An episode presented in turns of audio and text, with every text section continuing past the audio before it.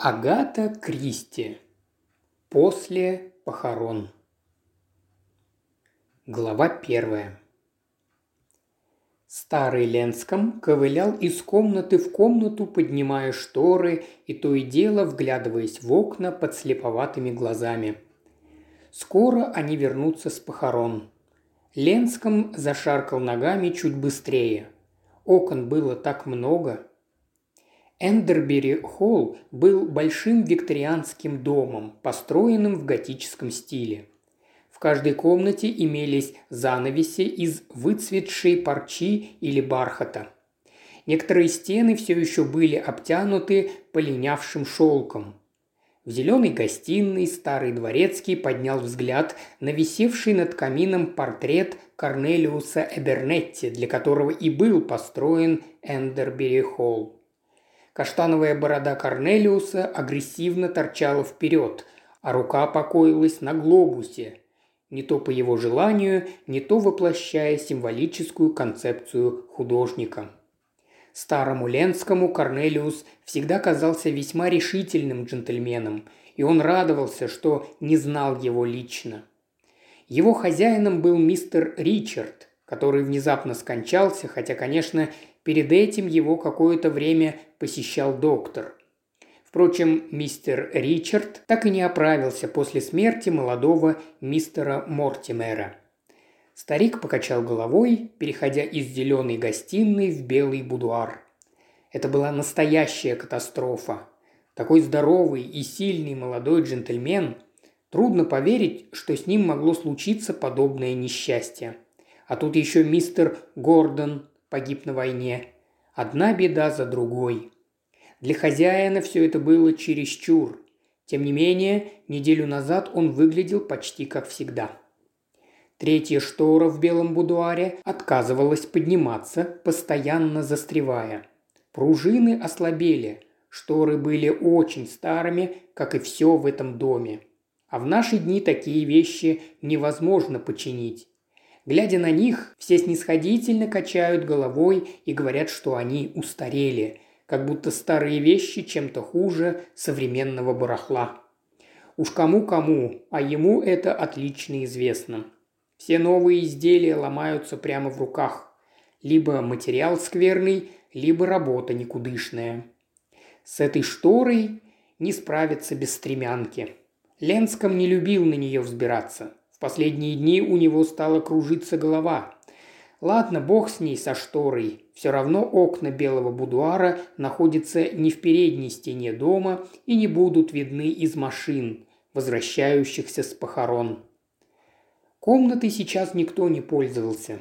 Она предназначалась для леди, а леди уже давно не было в Эндербери-холле. Жаль, что мистер Мортимер так и не женился. Ездил рыбачить в Норвегию, охотиться в Шотландию, кататься на лыжах в Швейцарию, вместо того, чтобы жениться на приятной молодой леди и жить дома с ней и с детишками. Детей в Эндербери-холле тоже не было давным-давно. Мысли Ленскома перенеслись к далеким временам, которые он помнил четко и ясно, куда более ясно, чем последние 20 лет, путавшиеся и расплывавшиеся у него в памяти. Мистер Ричард был для своих младших братьев и сестер скорее отцом, чем старшим братом. Ему было 24 года, когда умер его отец, и он с головой погрузился в дела, точно как часы, уходя каждый день в офис и при этом содержа дом в безупречном порядке.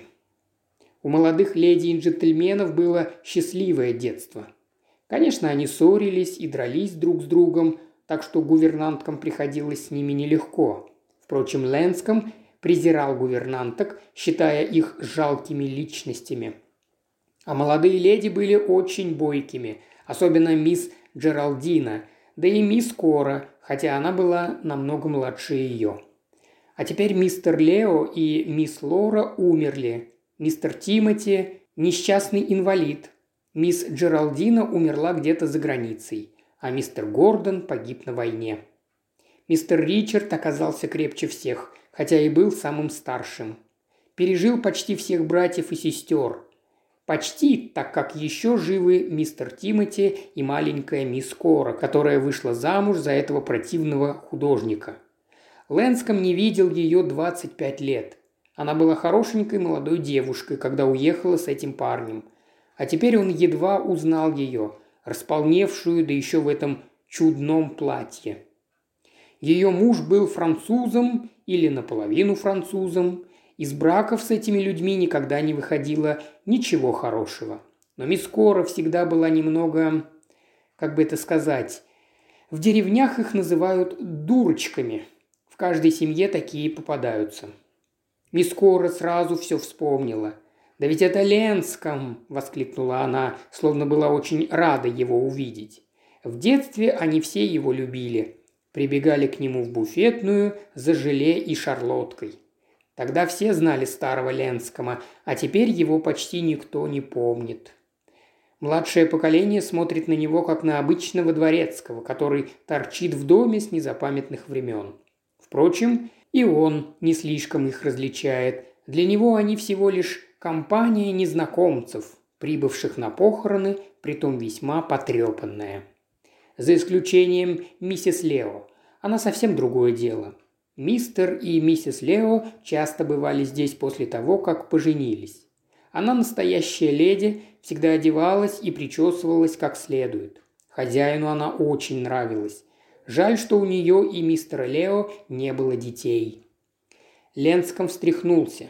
Чего ради он стоит и вспоминает былые дни, когда у него столько работы – Теперь нужно заняться шторами на первом этаже и сказать Дженнет, чтобы она поднялась наверх и приготовила спальни. Он, Дженнет и кухарка ходили в церковь на заупокойную службу, но не поехали в крематорий, а вернулись домой поднимать шторы и готовить ланч. Разумеется, холодный ланч. Окорок, цыпленок, язык и салат, а потом лимонное суфле и яблочный торт. Но сначала горячий суп – Лучше убедиться, что Марджери его уже приготовила, так как они могут вернуться с минуты на минуту. Ленском двинулся по комнате шаркающей походкой. Его рассеянный взгляд скользнул по картине над камином. Парному портрету к тому, что висел в зеленой комнате. На нем были превосходно изображены белый атлас и жемчуга. Женщина, облаченная в них, выглядела не столь впечатляюще. Мягкие черты лица, рот, похожий на розовый бутон, расчесанные на прямой пробор волосы. Миссис Корнелиус Эбернетти была женщиной скромной и непритязательной. Примечательным в ней было только ее имя – Короли. Спустя 60 лет после их появления мозольный пластырь и крем для ног «Коралл» все еще пользовались спросом. Никто не мог определить, что в них было такого выдающегося, но они всегда привлекали внимание.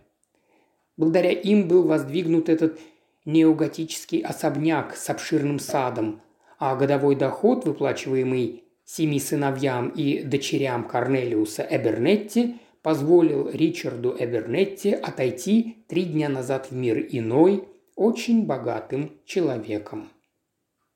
Заглянув в кухню, Ленском напомнил Марджери о супе, но та в ответ только огрызнулась. Марджери было всего 27 лет, и она служила для Ленского постоянным источником раздражения, так как была весьма далека от его представления о том, какой должна быть настоящая кухарка. У нее отсутствовало как чувство собственного достоинства, так и должное почтение к его, Ленскому, положению в доме.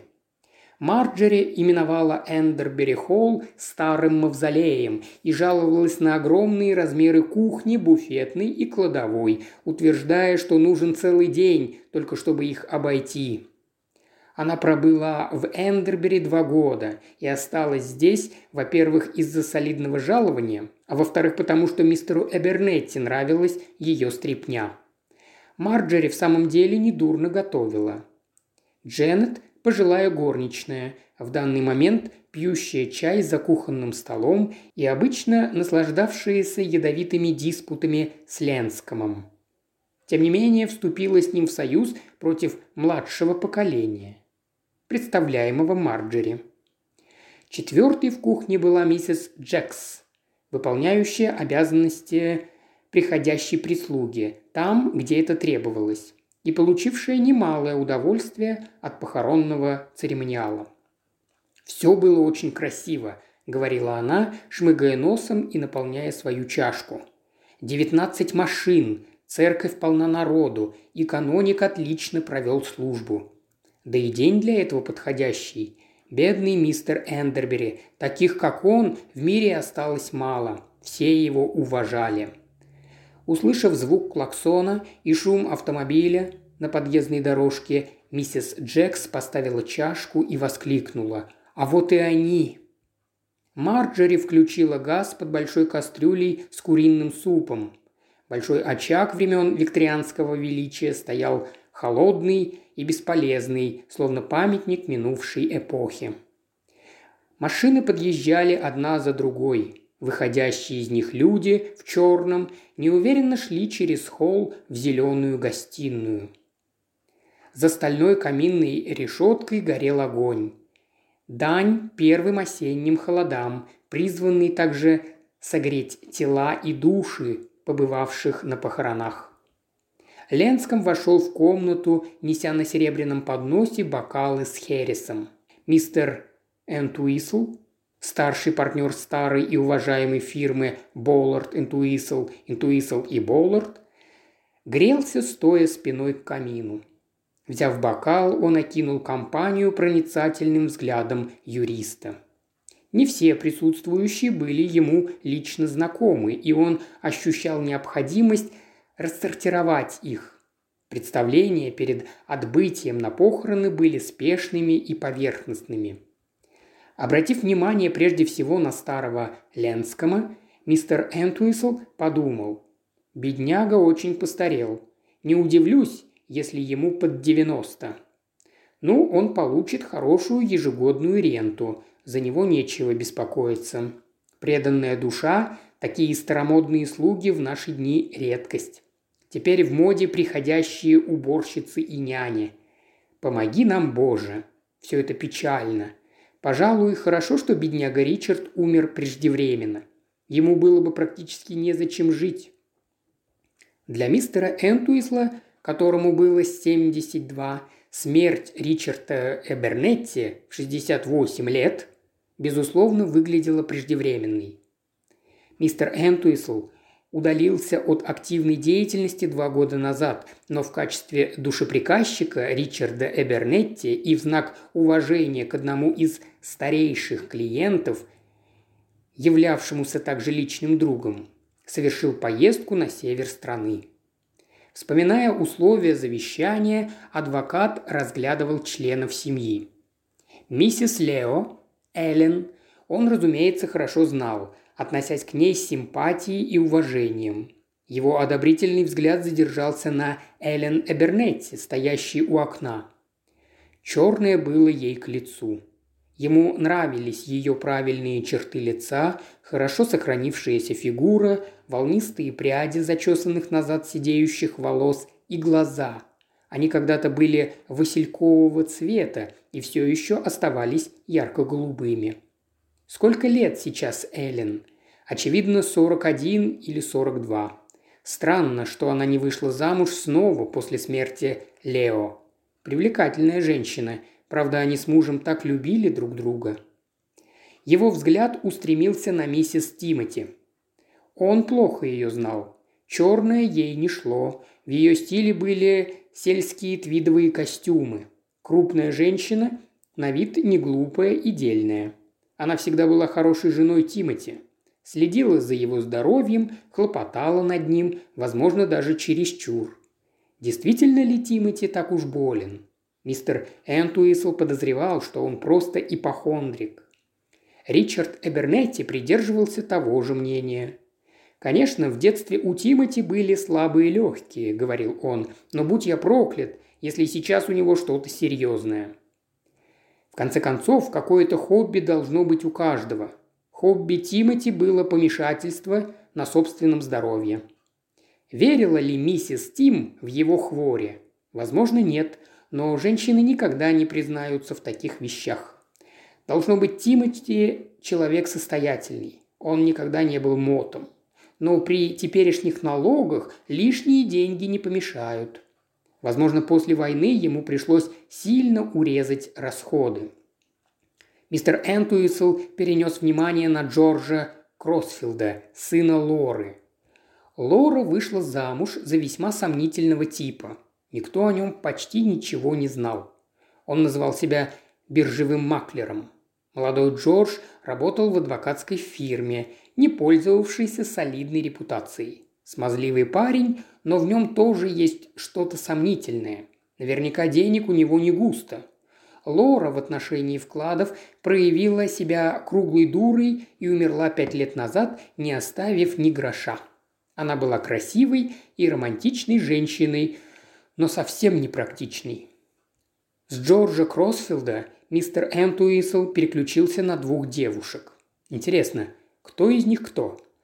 Ах да, это Розамунд, дочь Джералдины, рассматривает восковые цветы на малахитовом столике. Хорошенькая девушка, даже красивая, только лицо у нее глуповатое. Играет на сцене. Муж у нее тоже актер, красивый парень. И знает об этом, подумал мистер Энтуисл с предубеждением, относившийся к актерскому ремеслу. Интересно, кто его родители и какое у него прошлое.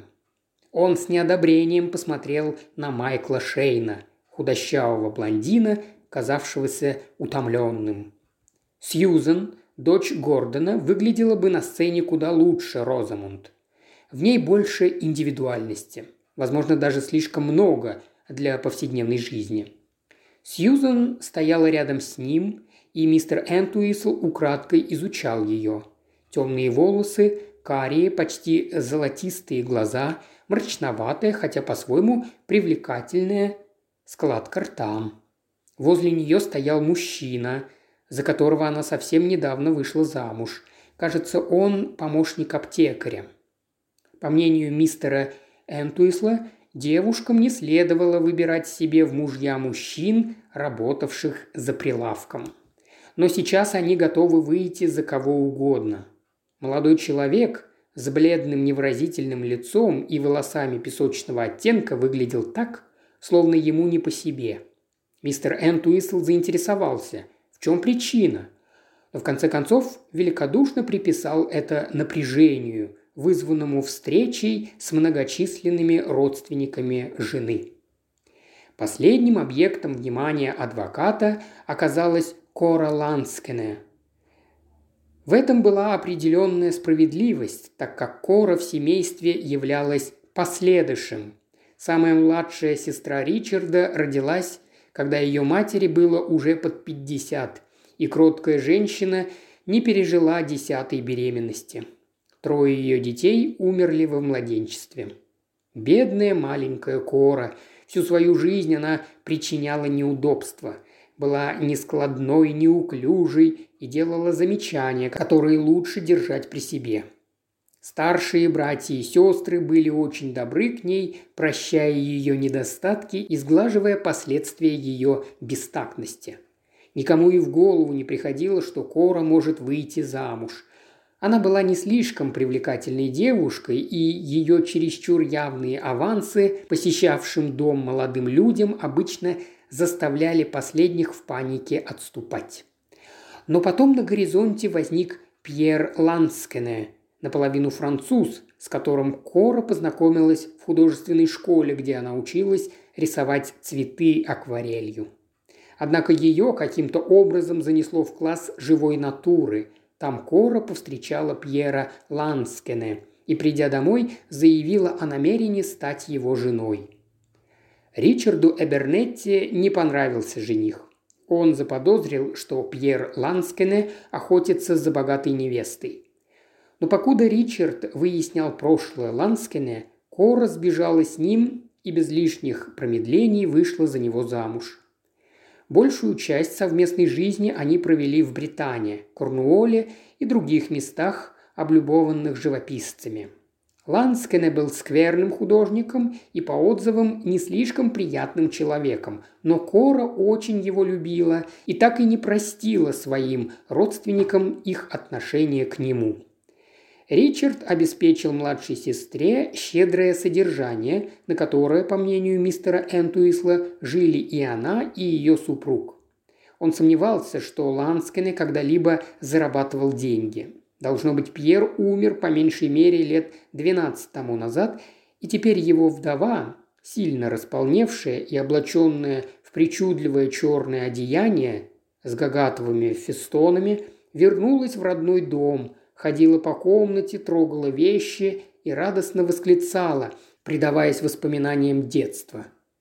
Она не давала себе труда притворяться убитой горем по случаю смерти брата – но мистер Энтуисл помнил, что Кора вообще никогда не притворялась.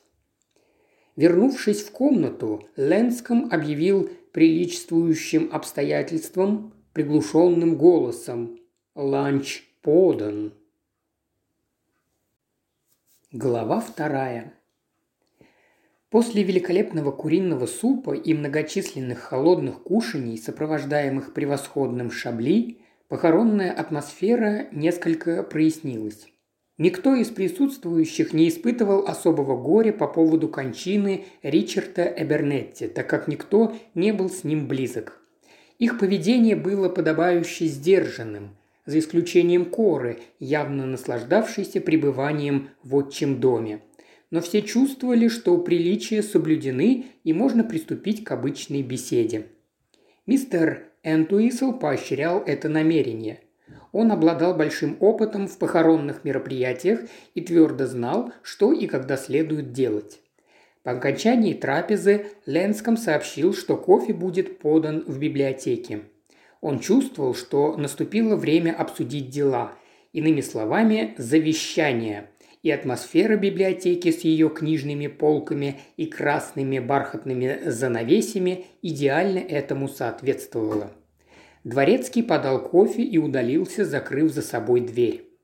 После нескольких отрывочных замечаний все начали выжидающе поглядывать на мистера Энтуисла. Он быстро отозвался, взглянув на часы. «Я должен поспеть на поезд в 15.30», – начал адвокат. Другие, казалось, собираются поспеть на тот же поезд.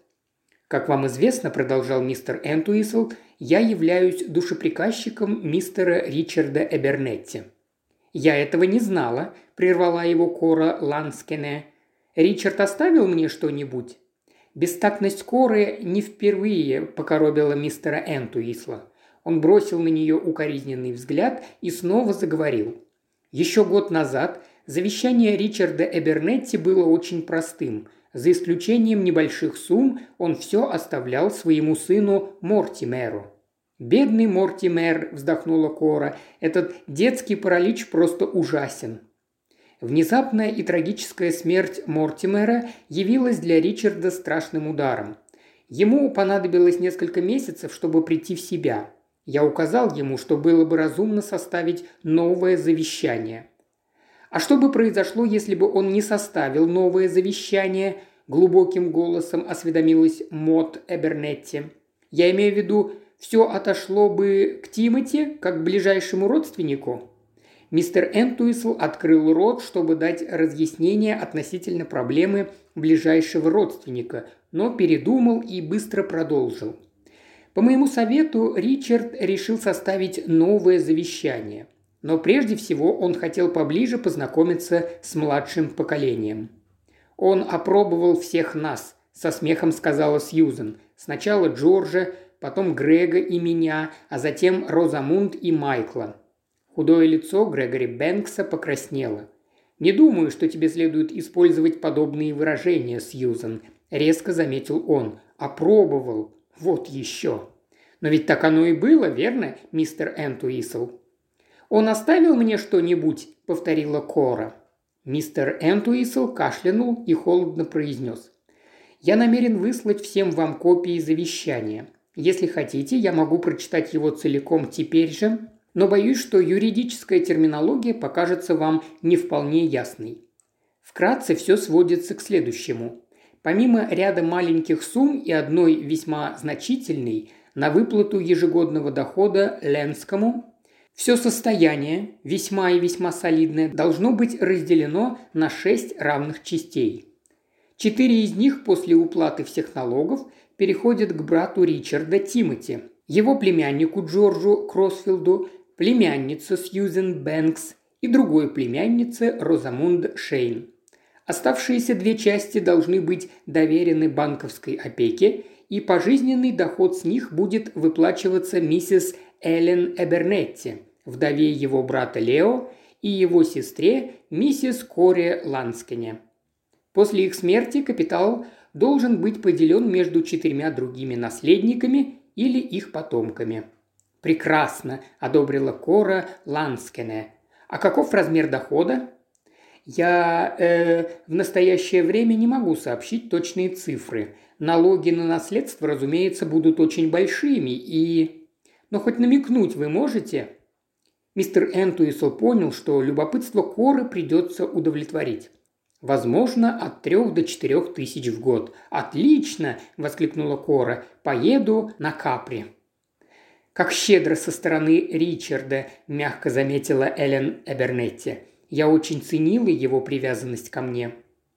«Он очень любил вас», – сказал мистер Энтуисел. «Лео был его любимым братом, и после его смерти Ричард всегда радовался вашим визитам». «К сожалению, я не понимала, насколько тяжело он болен», – промолвила Эллен. «Я виделась с ним незадолго до смерти, но думала, что у него нет ничего серьезного». «Ричард не любил говорить о своей болезни», – объяснил мистер Энтуисл. «Едва ли кто-нибудь ожидал, что конец наступит так скоро. Я знаю, что врач был удивлен. Скоропостижно у себя дома. Так было сказано в газете», – кивнула Кора. «Я тоже удивилась». «Для всех нас это было потрясением», – добавила Мот Эбернетти. «Бедный Тимати страшно расстроился. Все это так неожиданно». «Но ведь все удалось замять, не так ли?» – осведомилась Кора. Все уставились на нее, она казалась слегка возбужденной. «Я думаю, вы все понимаете», – быстро продолжала Кора, – «а глазка была бы неприятной для всех. Это не должно было выходить за пределы семьи». На лицах остальных отразилось недоумение. Мистер Энтуисл склонился вперед.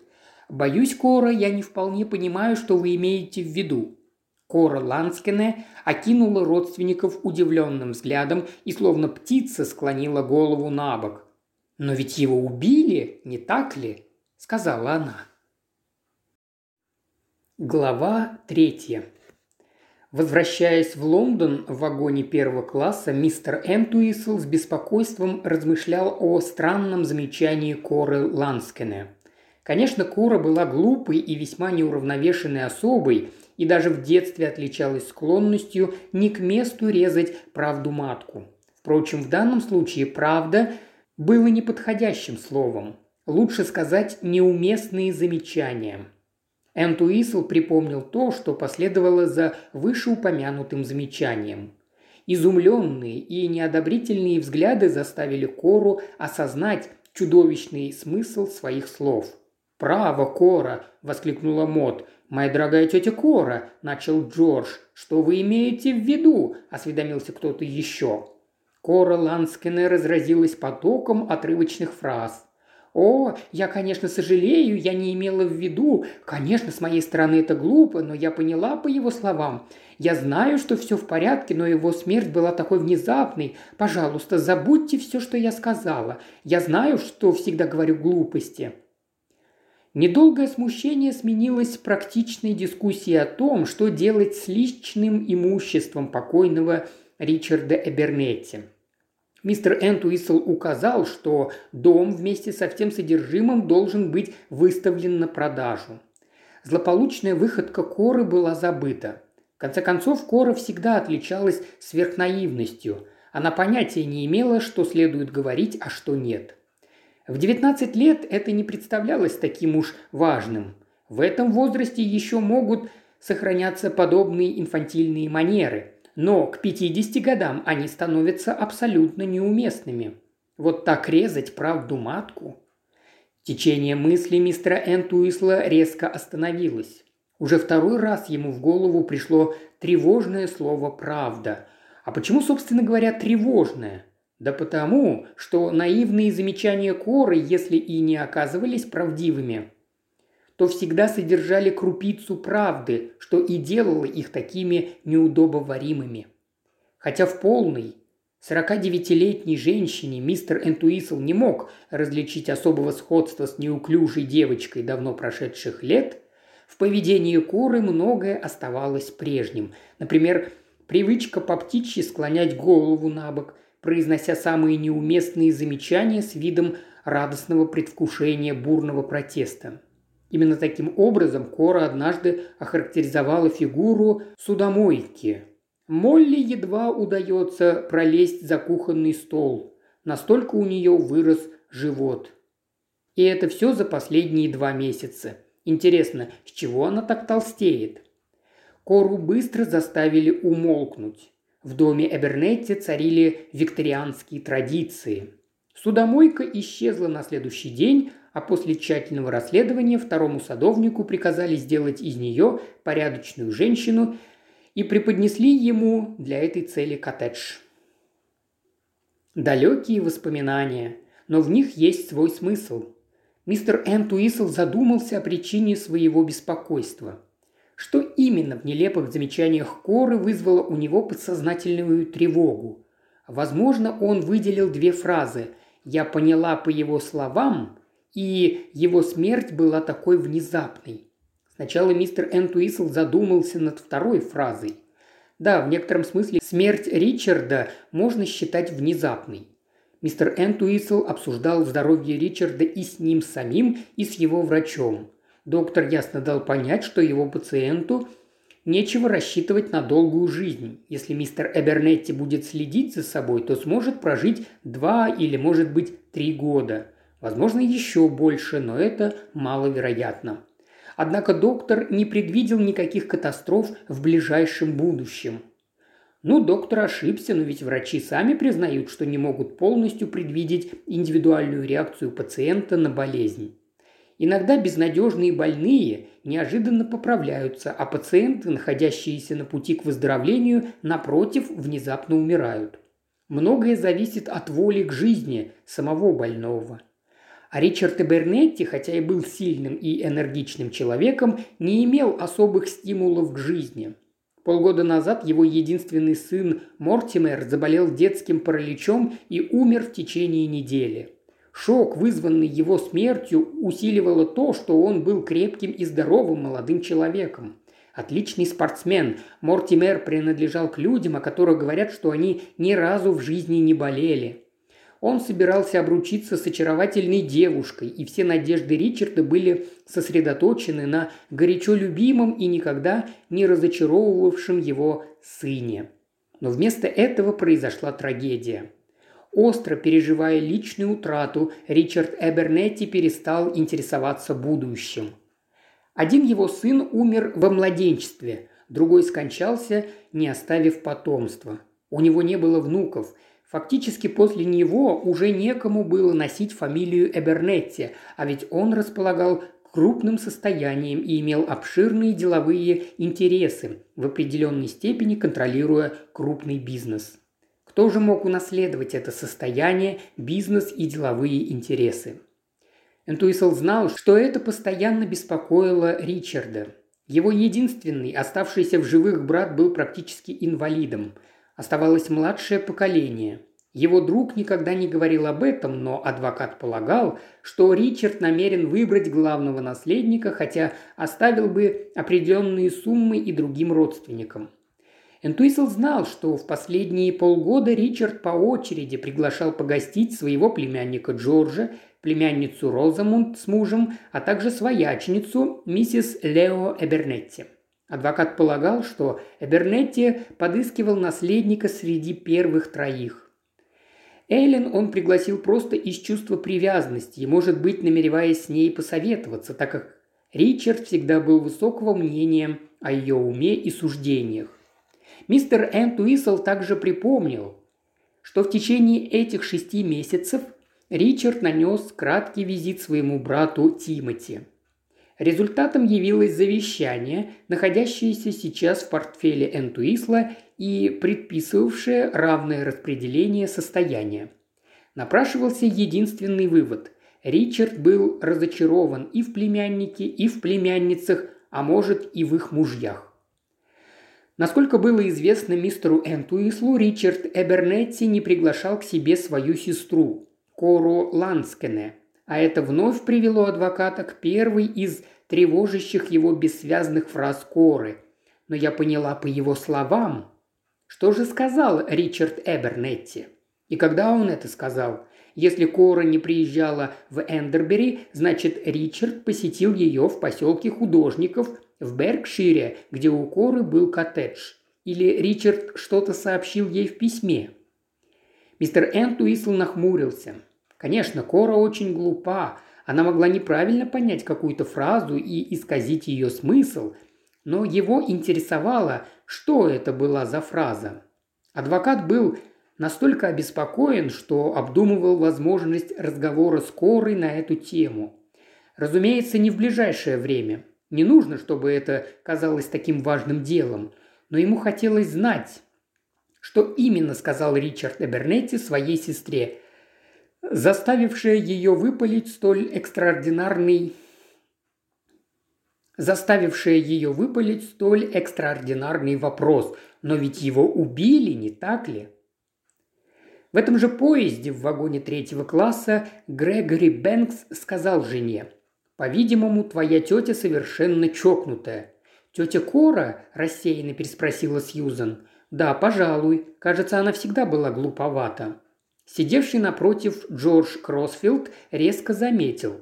Ей не следовало бы говорить подобные вещи. У людей могут возникнуть нежелательные идеи. Роза Муншейн, обводя помадой сложенные бантиком губы, промолвила. «Не думаю, чтобы кто-то обратил внимание на эти слова на слова такого чучела. Посмотрите, как она одета, эти гагатовые фестоны. Я считаю, что нужно прекратить – заявил Джордж. «Отлично, дорогой», – рассмеялась Розамунд, откидывая помаду и удовлетворенно глядя в зеркальце. «Вот ты и прекращай». «По-моему, Джордж прав», – неожиданно вмешался ее муж. «Люди запросто могут начать распространять слухи». «Ну и что?» – осведомилась Розамунд, приподняв в улыбке уголки рта. «Это может, окажа...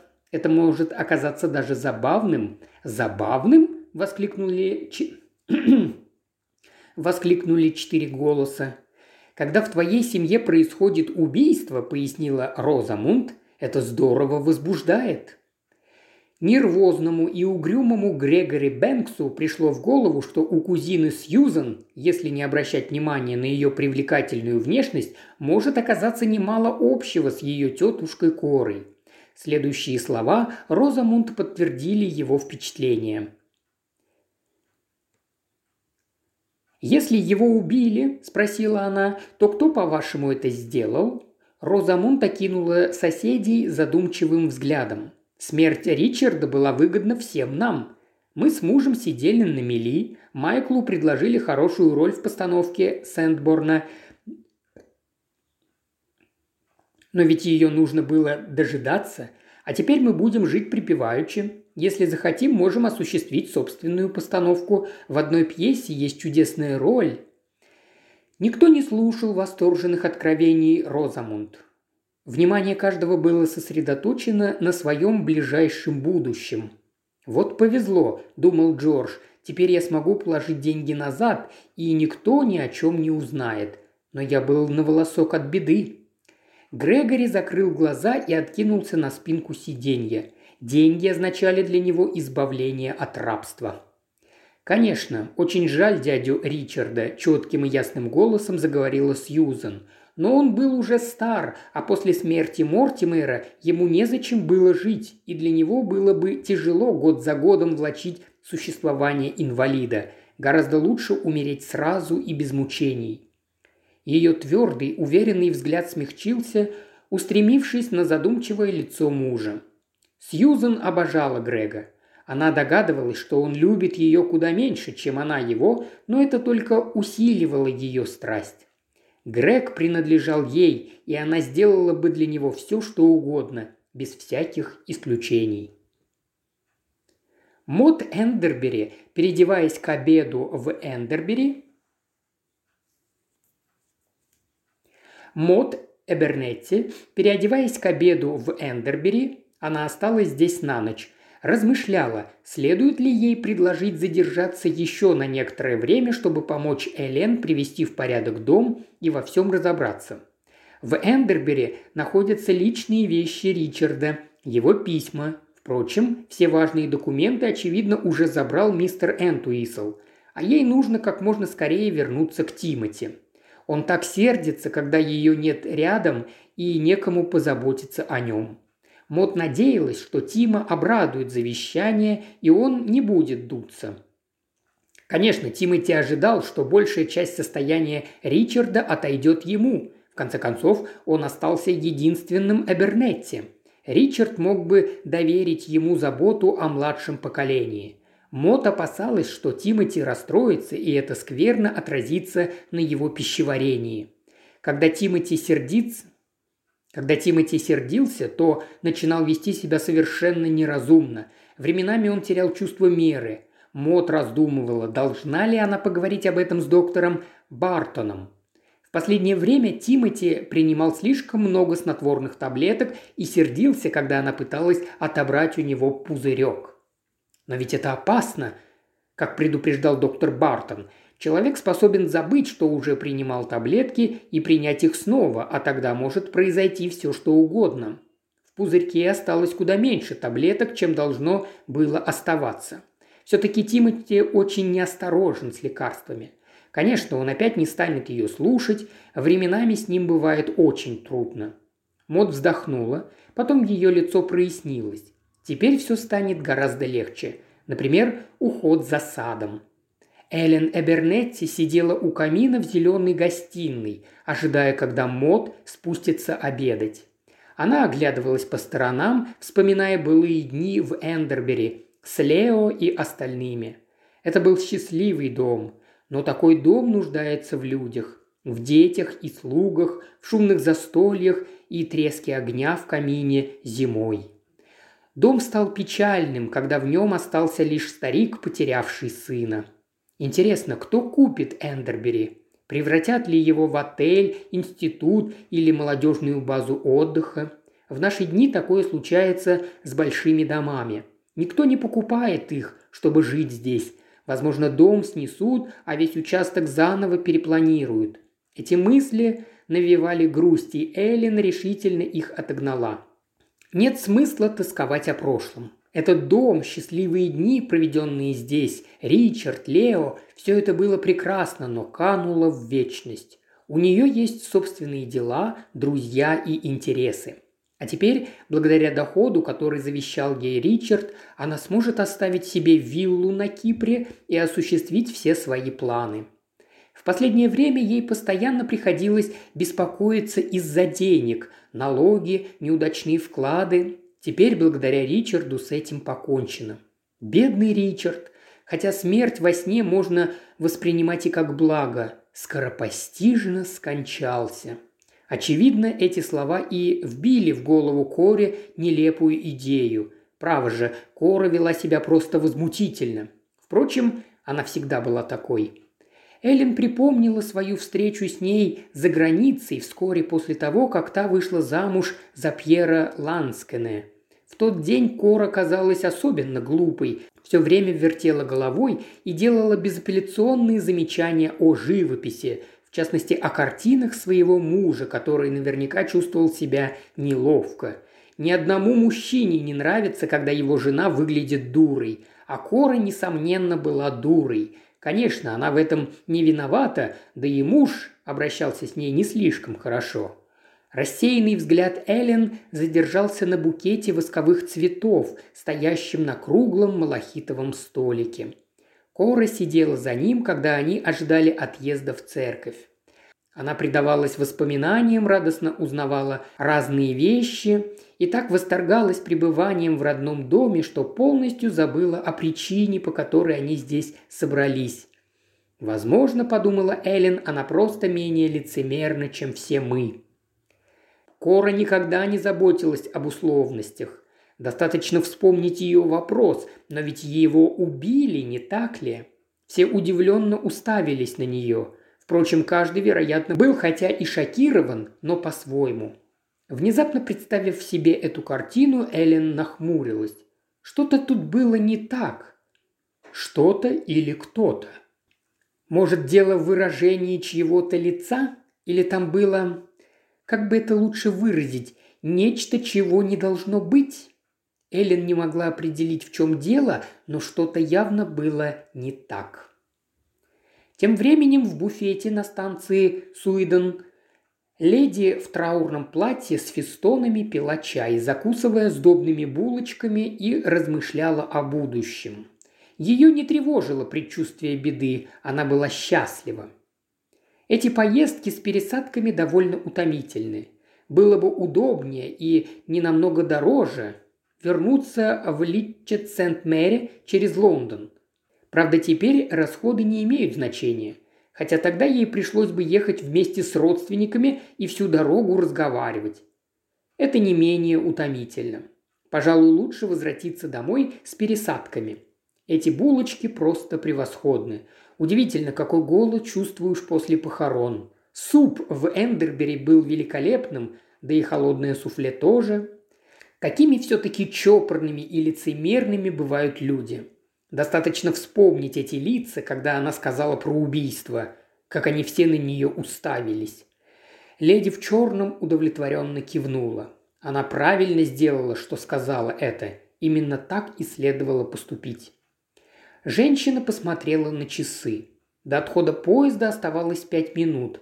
Она допила чай и скорчила гримасу. Чай был так себе.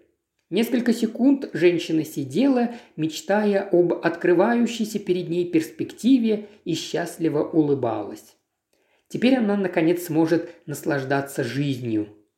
Женщина направилась к маленькому пригородному поезду, продолжая строить планы.